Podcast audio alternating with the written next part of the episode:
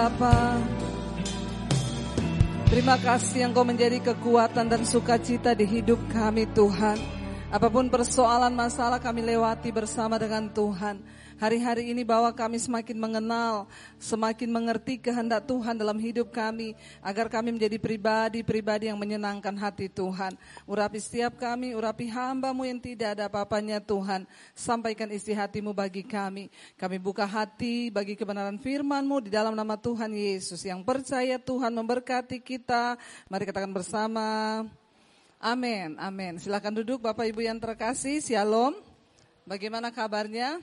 Luar biasa ya. Iya, di bulan ini kita masih ada di dalam pembahasan tentang bagaimana membuang semua kebiasaan yang buruk ya dari hidup kita. Kenapa? Karena semakin hari gereja di tempat ini semakin mempersiapkan umat yang layak bagi kedatangan Kristus. Dan tentunya bagaimana kita menjadi layak ya kita harus membuang semua hal-hal yang buruk yang ada dalam hidup kita. Nah, Saudara, hari ini ya subtemanya adalah membuang ya dosa ketamakan dan keserakahan. Ya. Seringkali tanpa kita sadari ya kita pun ya ada di dalam dosa ini. Tapi saya berdoa hari ini Tuhan memberikan kita pemahaman agar kita mampu untuk melakukan setiap firman. Ya apa itu ketamakan saudara? Ketamakan atau keserakahan itu adalah sebuah keinginan yang tidak pernah ada rasa puas saudara ya ketika orang mengejar sesuatu terutama harta dan kekayaan. Bahkan juga ya beberapa barang atau benda duniawi yang sering kita ya ingin peroleh sehingga tidak pernah ada rasa puas itu juga bisa menjadi ketamakan dalam hidup kita. Baik ya sesuai firman Tuhan yang diberikan hari ini dari Injil Lukas pasal yang ke-12 kita akan baca. Injil Lukas pasal yang ke-12 saya mau kita baca mulai dari ayat yang ke-13 Saudara. Injil Lukas pasal yang ke-12 dari ayat yang ke-13 dulu supaya kita memahami ya konteks dari firman ini. Ayat 13 berkata di sana, ya. Ini baju saya terbang-terbang. Ada angin di sini ya. Saudara firman Tuhan berkata di sana ayat 13, seorang dari orang banyak itu berkata kepada Yesus ya. Jadi Yesus ini lagi dalam kerumunan orang banyak. Tiba-tiba ada seseorang datang. Lalu dia berkata kepada Tuhan Yesus gini, Guru, Katakanlah kepada saudaraku supaya ia berbagi warisan dengan aku. Ya ini orang ini kalau orang Jawa bilang apa ya kewanen saudara. Terlalu berani. Dia datang kepada Yesus, dia membujuk Yesus supaya Yesus menyuruh saudaranya itu bagi warisan. Karena mungkin hanya dia yang dapat warisan. Tapi orang ini tidak, hanya saudaranya. Jadi dia bilang sama Yesus, guru, Ya, dia bilang ya guru ayat yang ke-13 ya. Katakanlah kepada saudaraku supaya ia berbagi warisan dengan aku. Nah soal warisan ini nih banyak orang saudara karena dosa ketamakan dan keserakahan sehingga warisan ini membuat keluarga jadi terpecah belah. Ya bahkan tidak sedikit ya akhirnya Sampai hilang persaudaraan, tali persaudaraan menjadi putus hanya gara-gara harta dan dosa ketamakan. Bahkan beberapa hari ini, beberapa waktu terakhir ini ada beberapa orang tua yang konseling sama saya. Bu, saya tuh bingung, saya kan sudah berumur. Sementara saya ini dikasih Tuhan titipan harta yang banyak. Saya tuh takut bu, kalau saya mati nanti ini saya sudah mulai mempersiapkan diri. Tapi saya takut, saya kan sudah ada cadangan ini, saya sudah mulai bikin pembagian warisan ya. Satu buat ini, buat ini, buat itu ya. Iya matiin aja enggak apa-apa ya. Supaya saya tidak hilang konsentrasi saudara, seperti mau terbang begitu ya. Terima kasih. Ya, lalu saudara dia bilang, ya saya ini punya harta banyak. Saya takut nanti kalau saya bagiin harta saya ke anak-anak, iya kalau mereka terima. Kalau enggak terima bu, nanti saya mati anak-anak berantem ribut, saya tuh malah jadi kepikiran. Orang kaya punya harta ternyata susah juga loh. Ya jadi kalau ndak siap kaya, ndak usah minta kaya, men. Bayangkan loh, sudah di usia tua, mau meninggal, kepikiran. Sampai nangis, saudara di depan saya, saya bilang, Pak, Ibu jangan nangis. Harusnya Bapak Ibu tuh bersyukur dikasih harta. Ya karena ini bu sudah mulai ada selentingan anak saya yang gede ngomong begini, yang kecil ngomong begini, ini soal warisan. Kadang saya bilang daripada bingung mending jual aja dikasih ke panti asuhan anak-anaknya biar nggak usah dikasih apa-apa. Biar nggak usah berantem. Yesus mengingatkan ada orang datang. Ya, suruh ngomong, guru, tolong dong ngomong sama saudaraku, bagilah warisannya dengan aku. Lalu Tuhan berkata ayat 14, tetapi Yesus berkata kepadanya, saudara siapakah yang telah mengangkat aku menjadi hakim atau pengantara atas kamu? Tuhan aja nggak mau ikut-ikutan dalam hal warisan-warisan ini. Ya, ada yang ngomong ke saya, Bu, kapan-kapan ibu khotbah dong soal warisan. Nah ini tepat nih, pas ini hari ini. Ya, dapat temanya ini soal ketamakan dan keserakahan. Kapan-kapan ibu ngomong dong soal warisan, soalnya bu ini keluarga saya ini ya, ada salah satu kakak saya atau adik saya ini begini-begini, udah dapat ini tapi masih kepengen ini bu, saya juga bingung loh. Kita tuh sampai ribut berkeluarga. Dia bilang harus bagaimana ya bu, saya bilang yang pertama itu, Sebenarnya kalau jadi anak dapat warisan dari orang tua sudah puji Tuhan diterima saja apa keputusan orang tua. Kenapa? Karena kita ini kan nggak ikut kerja kan. Itu cuma orang tua yang kerja. Yang kedua sebenarnya kalau sampai anak-anak ribut soal warisan itu namanya anak nggak tahu diri dan tidak tahu malu. Itu harta-hartanya orang tua gara-gara ketamakan dan keserakahan akhirnya pada ribut. Yang namanya warisan itu kan bonus kan. Kita nggak cari loh. Orang tua kerja juga kita nggak ikut susah. Ketika mereka punya harta mau ditinggalin bingung anak-anak pada berantem. Kenapa? Karena banyak orang Kristen yang masih terikat dengan roh keserakahan dan ketamakan. Orang yang terikat dengan ketamakan dan keserakahan tidak mungkin mendapat bagian dalam kerajaan sorga. Dari awal saya menikah dengan suami saudara, saya bilang sama suami saya, kita nih berdua benar-benar harus berharap warisan dari sorga. Karena saya sudah nggak mungkin berharap warisan dari keluarga saya dapat apa pun nggak. Kamu juga, saya bilang kalau kita menikah, saya tidak mau kamu minta uang dari orang tuamu. Kalau kita nggak punya uang cukup pemberkatan di gereja, jangan pernah susahkan orang tua. Apalagi harapkan warisan dari orang tua. Terbukti saat ini saya menerima banyak warisan dari sorga. Amin saudara. Tetapi orang yang tamak saudara ya, Aduh, tidak ada rasa puas. Ketamakan itu adalah rasa ingin sesuatu yang tidak pernah ada puasnya. Yang pertama, kenapa orang bisa tamak? Karena dia tidak pernah mengucap syukur. Kenapa orang bisa tamak? Dengan harta, kekayaan, ya dengan jabatan. Ketamakan itu soal sikap hati. Seketika seseorang tidak merasa puas dengan apa yang sudah dia dapat, ya dia mencari uang, menghalalkan segala cara sehingga dia melupakan Tuhan. Itu juga ketamakan, keserakahan. Ya, apalagi kalau ada orang-orang yang karena warisan saudara, ya kenapa Yesus memberikan contoh di atas ini? Kita bersyukur loh, Alkitab itu komplit, plit-plit. Soal warisan aja ada ditulis di sini. Ya, dan Yesus setelah ngomong itu ayat yang ke-15 di sana dia berkata apa?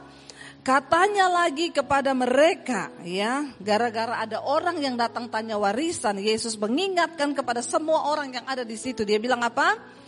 Berjaga-jagalah dan waspadalah terhadap segala ketamakan. Sebab walaupun seorang berlimpah-limpah hartanya, hidupnya tidaklah tergantung daripada kekayaannya itu.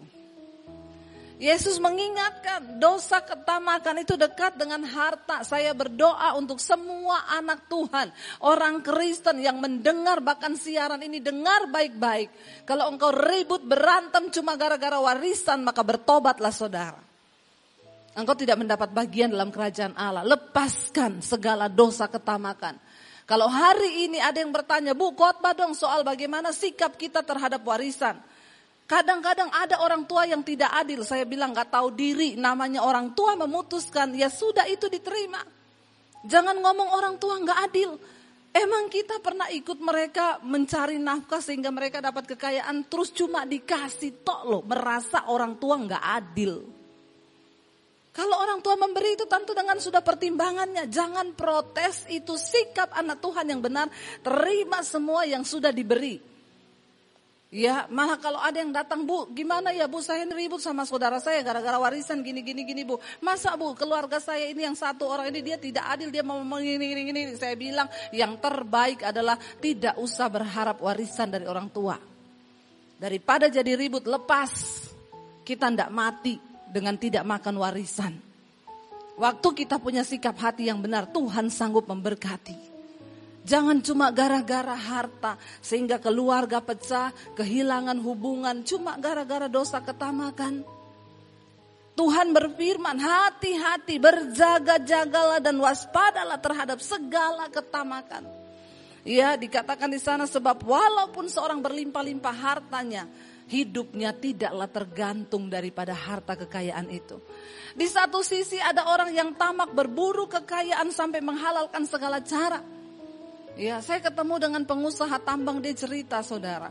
Bu, kita itu ya pengusaha tambang. Kalau kita tahu Bu, di satu tanah itu ada tambang. Ya, ini orang-orang di luar Tuhan dia bilang. Lalu di sana dia tahu ada 300 miliar nih di bawah. Dia akhirnya berusaha beli tanah itu Bu. Kalau petaninya nggak kasih, dia lakukan segala cara. Termasuk sampai membunuh. Kenapa? Karena di bawah itu ada ratusan miliar. Orang-orang yang hidup seperti ini menghalalkan segala cara. Mereka adalah orang-orang yang tidak takut Tuhan. Cuma karena ketamakan itu yang Alkitab bilang. Buat apa dia dapat ratusan miliar tapi dia kehilangan nyawa. Hidup ini tidak selama-lamanya saudara ada di dunia ini. Bahkan ketika orang sukses, orang lagi apa. Kalau Tuhan panggil bahkan kita juga nggak tahu. Mari saudara, selama kita diberi Tuhan waktu hidup, cari uang harus, tetapi jangan menghalalkan segala cara karena ketamakan. Ketamakan juga adalah apa? Satu keinginan yang tidak wajar ketika orang-orang berusaha untuk memperoleh sesuatu.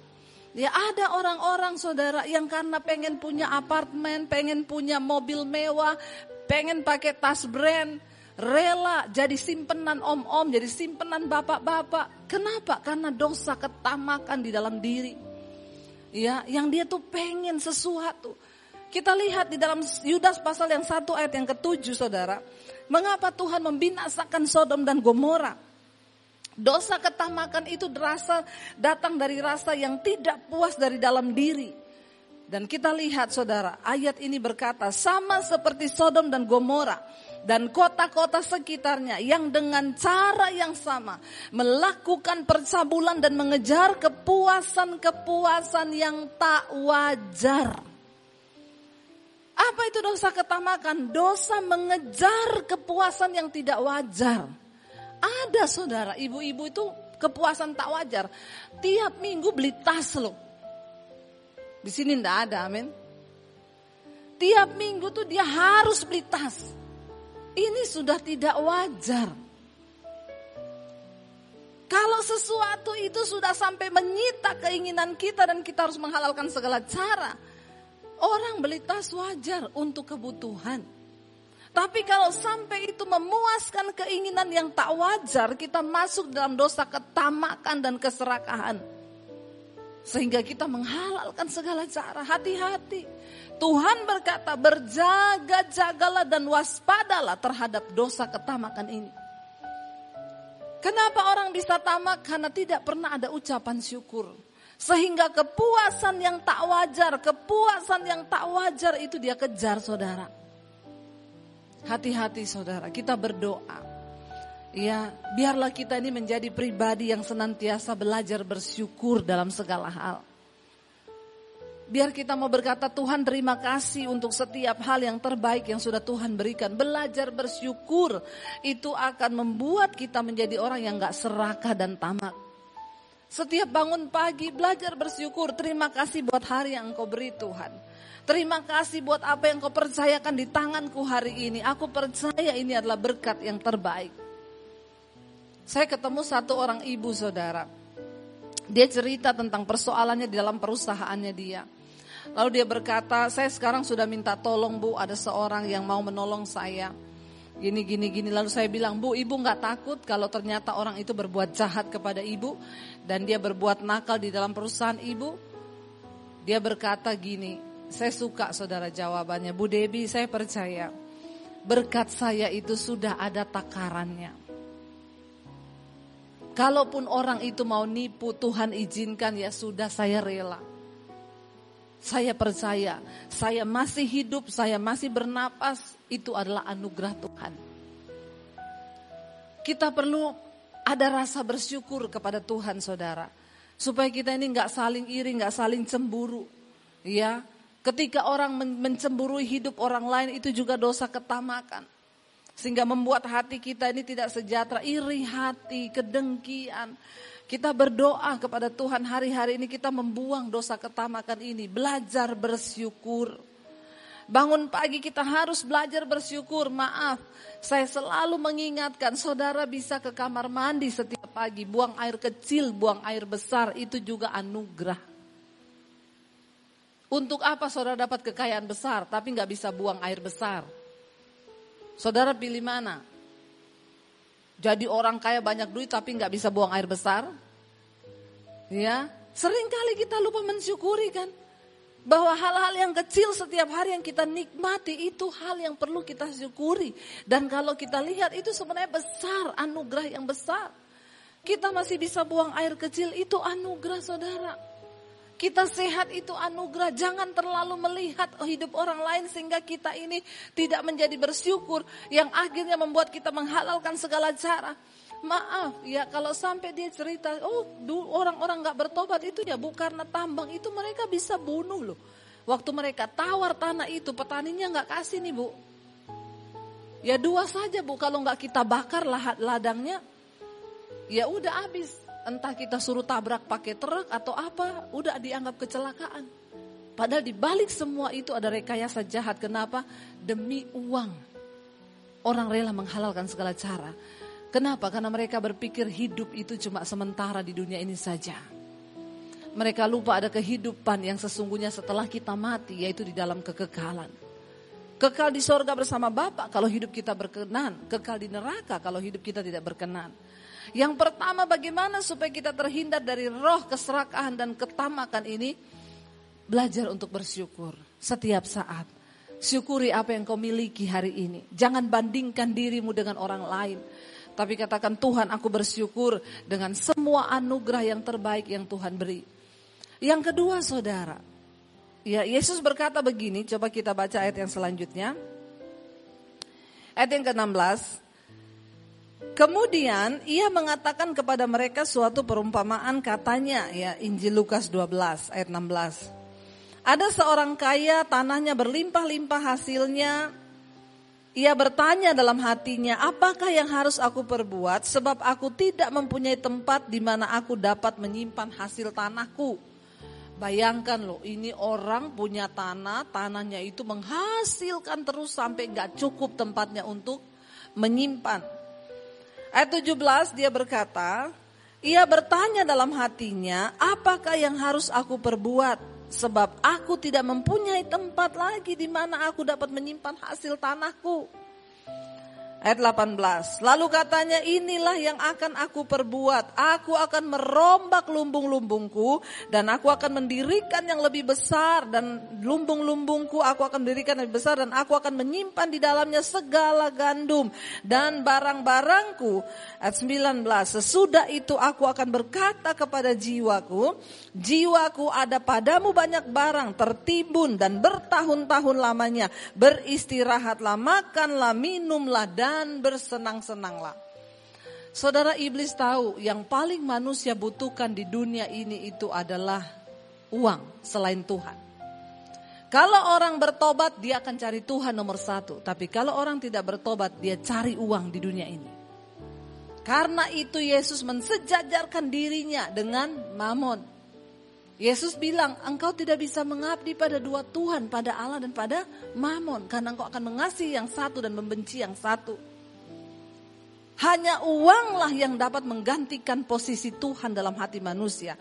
Dan ketamakan serta keserakahan ini adalah dosa yang sangat berbahaya. Kenapa? Karena dia bisa menggeserkan Tuhan dalam hidup manusia. Orang kaya ini berkata dia punya segalanya, lumbungnya nggak cukup lagi. Lalu dia bangun lebih besar, dia bilang kepada jiwanya, kamu sudah punya segala-galanya. Makanya setan tahu manusia itu butuh uang di dunia ini. Sehingga orang rela saudara menghalalkan segala cara untuk jabatan. Ada loh orang ditawari jabatan pergi ke pantai selatan menyembah kepada Nyi Roro Kidul supaya jabatannya semakin kokoh.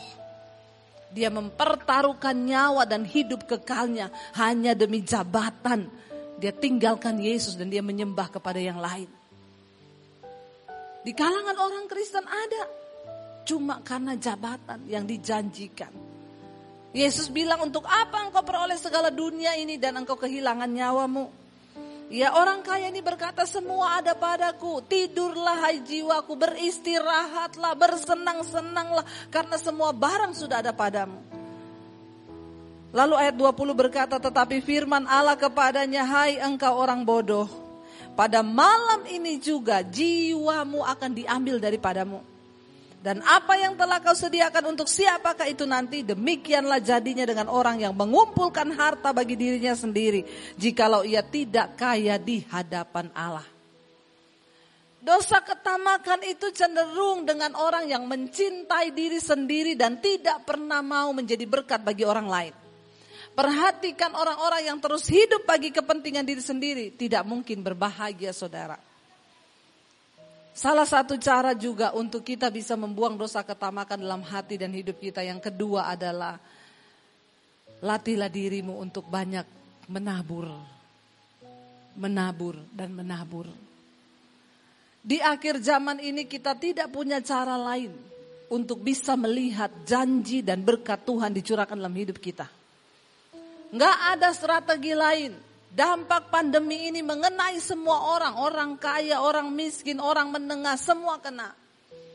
Cara satu-satunya untuk kita bisa bertahan di dalam berkat Tuhan adalah apa? Lakukan firman. Tuhan berkata, kalau engkau menabur, maka engkau pasti akan menuai. Jangan tunggu kaya dulu baru mau memberkati. Jangan tunggu kaya baru engkau menabur. Banyak orang bilang, saya kan belum kaya bu. Saya bilang kalau tunggu kaya kapan engkau menabur? Tuhan tidak melihat jumlah tapi Tuhan melihat sikap hati kita. Mari kita berlatih saudara untuk menjadi orang-orang yang setia dalam hal menabur. Ya, jangan tunggu kaya. Lihat di sekelilingmu ada begitu banyak orang yang membutuhkan. Lihat pekerjaan Tuhan. Saya selalu bersaksi, ya ndak usah pakai kesaksian orang, kesaksian saya secara pribadi. Saya selalu ulang-ulang, awal pandemi tahun lalu yang ada di benak kami jual rumah pulang ke Solo karena kami tidak tahu bagaimana jalan hidup ke depan, semuanya buntu. Uang saya waktu itu hanya tinggal 10 juta saudara. Saya pikir nih bayar cicilan mobil sekali selesai. Tetapi Tuhan sanggup membalikkan keadaan bagi orang-orang yang setia. Apa yang tidak pernah kita lihat, kita pikir, kita bayangkan itu yang Tuhan sediakan.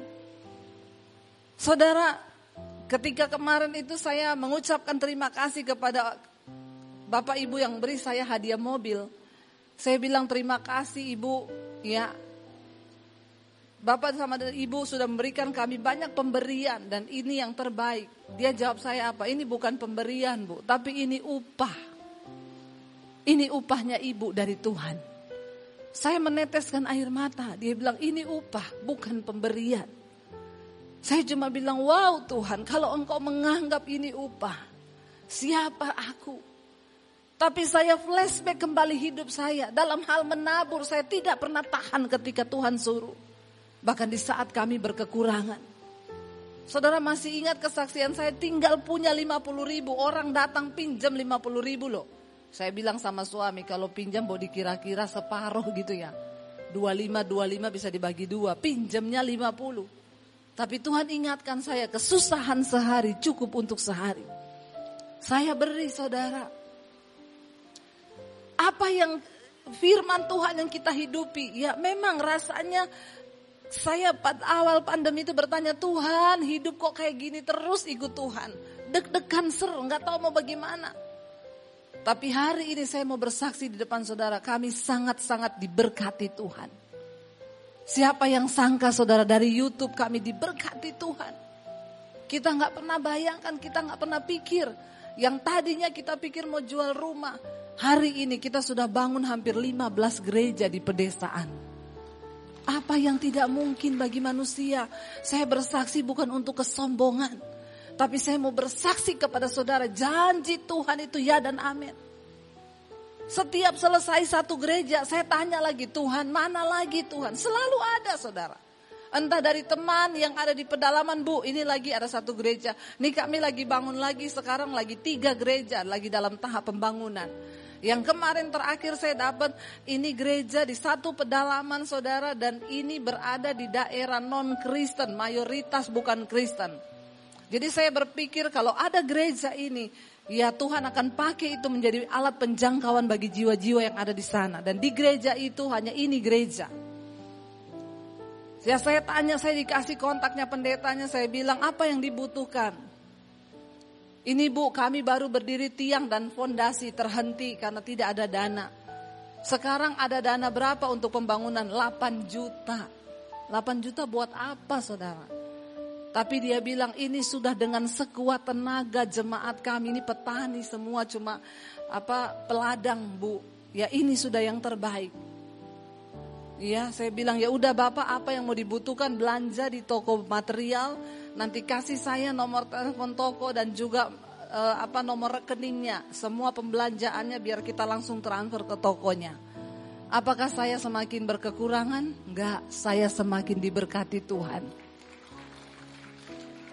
Saudara, kadang kalau saya pikir itu sekali transfer ratusan juta pembangunan gereja, saya mau beli tas LV bisa saudara. Tetapi masih ada sesuatu yang lebih membutuhkan daripada sekedar keinginan daging kita. Amin. Apalagi orang yang terikat harus pakai brand, setiap bulan harus beli, harus beli. Rasanya kalau nggak pakai brand harga dirinya turun, please bertobat engkau sedang terbawa dalam roh ketamakan. Engkau puaskan terus keinginan daging, keinginan daging, dan keinginan daging. Ayo kita berdampak. Setidaknya satu saat ketika saya dipanggil Tuhan, ada buah tangan yang saya torehkan, orang akan mengingat ini dulu ya berkat yang lewat disalurkan Tuhan lewat saya. Apa yang bisa kita berikan saudara? Kita ingat, kita nggak selamanya hidup. Dan hidup ini akan berarti ketika kita ini bisa menjadi berkat. Orang yang tidak pernah menabur, orang yang pelit itu cenderung pasti dia punya roh ketamakan. Kenapa? Karena dia hidup bagi dirinya sendiri. Orang kikir nggak masuk surga, ada ayatnya. Mari kita belajar bagaimana supaya kita tidak kena roh ketamakan ini. Ini roh yang sangat berbahaya, cinta uang. Dia menghalalkan segala cara, membandingkan dan menempatkan uang lebih daripada Tuhan. Waktu kita belajar memberi, kita sedang mengalahkan segala roh-roh keserakahan dalam diri kita. Waktu kita menabur, kita sedang mengalahkan segala roh-roh. Ada orang bilang, Bu Debi doain dong biar saya juga dapat mobil. Mau tinggal punya uang itu Tuhan suruh nabur, berani enggak? Waktu kita berani melakukan firman, Tuhan itu nggak pernah hitung-hitungan saudara. Kenapa banyak orang tidak diberkati? Kenapa banyak orang Kristen nggak pernah melihat mujizat Tuhan? Karena kita sering kali tidak mau taat kepada firman. Saya berdoa semua jemaat di tempat ini kita dibebaskan dari roh ketamakan dan keserakahan. Supaya kita mendapat perkenanan Tuhan. Karena kenapa saudara? Kalau tidak ini sangat berbahaya loh. Kita sedang dipersiapkan menjadi umat dan mempelai yang layak Mari kita persiapkan hidup kita sungguh-sungguh berkenan di mata Tuhan. Jangan karena uang engkau berantem dengan saudaramu. Jangan karena uang apalagi warisan. Dengar baik-baik saudara.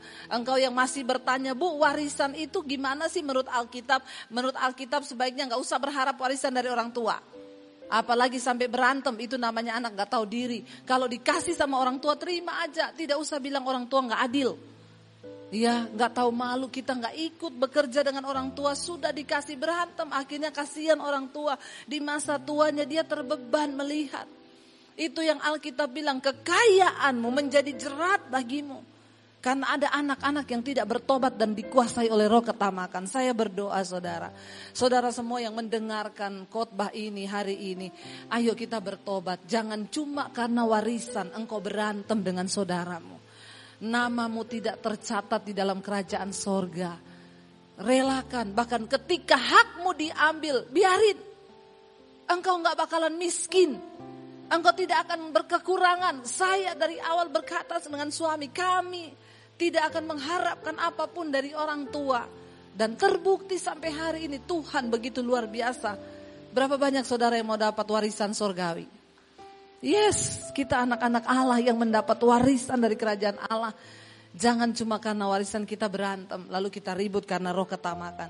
Saya berdoa hari ini kita semua mau dibaharui Tuhan. Saya undang para imam musik, mari kita bangkit berdiri bersama. Biar kita mau bilang di hadapan Tuhan, kami mau diubahkan Tuhan. Ku telah mati dan tinggalkan cara hidup kami yang lama. Supaya kami mendapat perkenanan Tuhan. Kami mau datang menyerahkan hidup kami di atas mesbahmu Tuhan. Biar kita mau bilang hari ini.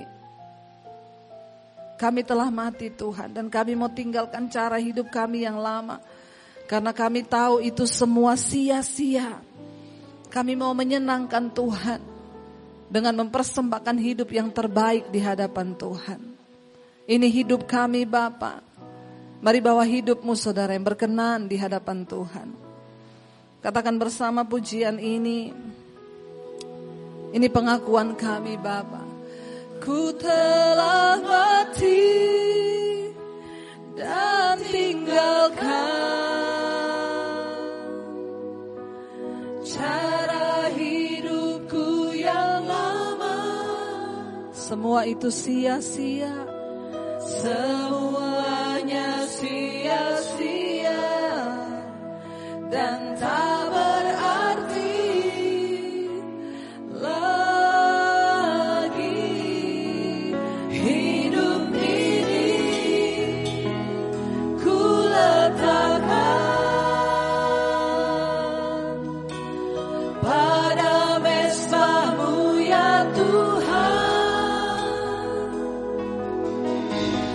Jadilah padaku seperti yang kau ingini.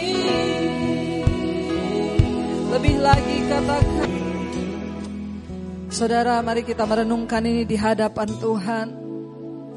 Biar kita mau katakan Tuhan Kami mau matikan segala kedagingan kami. Kami mau belajar hidup bagi kehendak Bapak.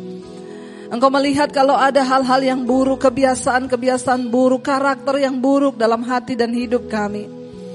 Kami mau Tuhan, kami matikan itu di dalam nama Tuhan Yesus supaya kami berkenan. Kami sedang dipersiapkan menjadi umat yang layak di hari-hari terakhir ini Bapak. Kami mau mati bagi manusia lama kami. Kami mau hidup di dalam hidup yang baru yang berkenan kepada Tuhan. Ini hidup kami Bapak. Kami tahu semua itu sia-sia. Mengejar sesuatu dan melupakan Tuhan. Kami mohon pengampunan, kami buang segala roh ketamakan, keserakahan, cinta uang. Ajar kami mengerti kehendak Bapa dalam hidup ini. Biar waktu-waktu yang terakhir ini kami pakai sungguh-sungguh untuk mengejar kehendak Tuhan dalam hidup kami. Berkati umatmu Tuhan, berkati anak-anakmu Papa. Mereka yang terus mau disempurnakan hari-hari ini.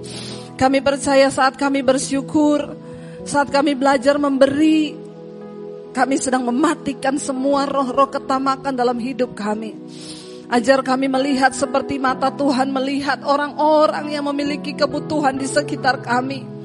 Buka mata rohani kami untuk kami menjadi kepanjangan tangan Tuhan. Selama kami hidup di dunia ini Papa. Pakai hidup kami Tuhan, pakai hidup kami. Hamba berdoa buat gerejamu, buat umatmu hari ini. Tuhan, datanglah kerajaanmu, jadilah kehendakmu atas hidup kami seperti di dalam sorga. Mampukan kami dalam perjuangan iman hari-hari ini untuk mencapai perkenanan Tuhan saja. Buang segala yang tidak berkenan supaya kami dikuduskan. Berkati gerejamu Bapak, berkati Bapak Gembala, Pak Abraham, istri dan semua anak cucu menantu. Kami berdoa di dalam nama Tuhan Yesus, perkenanan Tuhan turun atas keluarga hambamu. Sehingga apa pun yang mereka lakukan mendatangkan perkenanan Tuhan dan Tuhan disenangkan. Berkati gerejamu di akhir zaman. Tuhan bawa kami dalam perkenananmu itu yang kami rindukan Bapak. Bawa kami agar kami tidak dibutakan oleh ilah-ilah zaman ini. Oleh keduniawian dan segala roh-roh yang bukan berasal dari Tuhan. Kami juga berdoa engkau memberkati bangsa dan negara kami Indonesia Tuhan. Lepaskan berkatmu bagi bangsa ini. Bapak Presiden Jokowi, wakilnya, seluruh jajaran TNI, Polri, dan semua para pejabat di atas bangsa ini. Tuhan memberkati. Terima kasih Bapak buat ibadah sore hari ini. Terima kasih buat anugerah berkatmu Tuhan.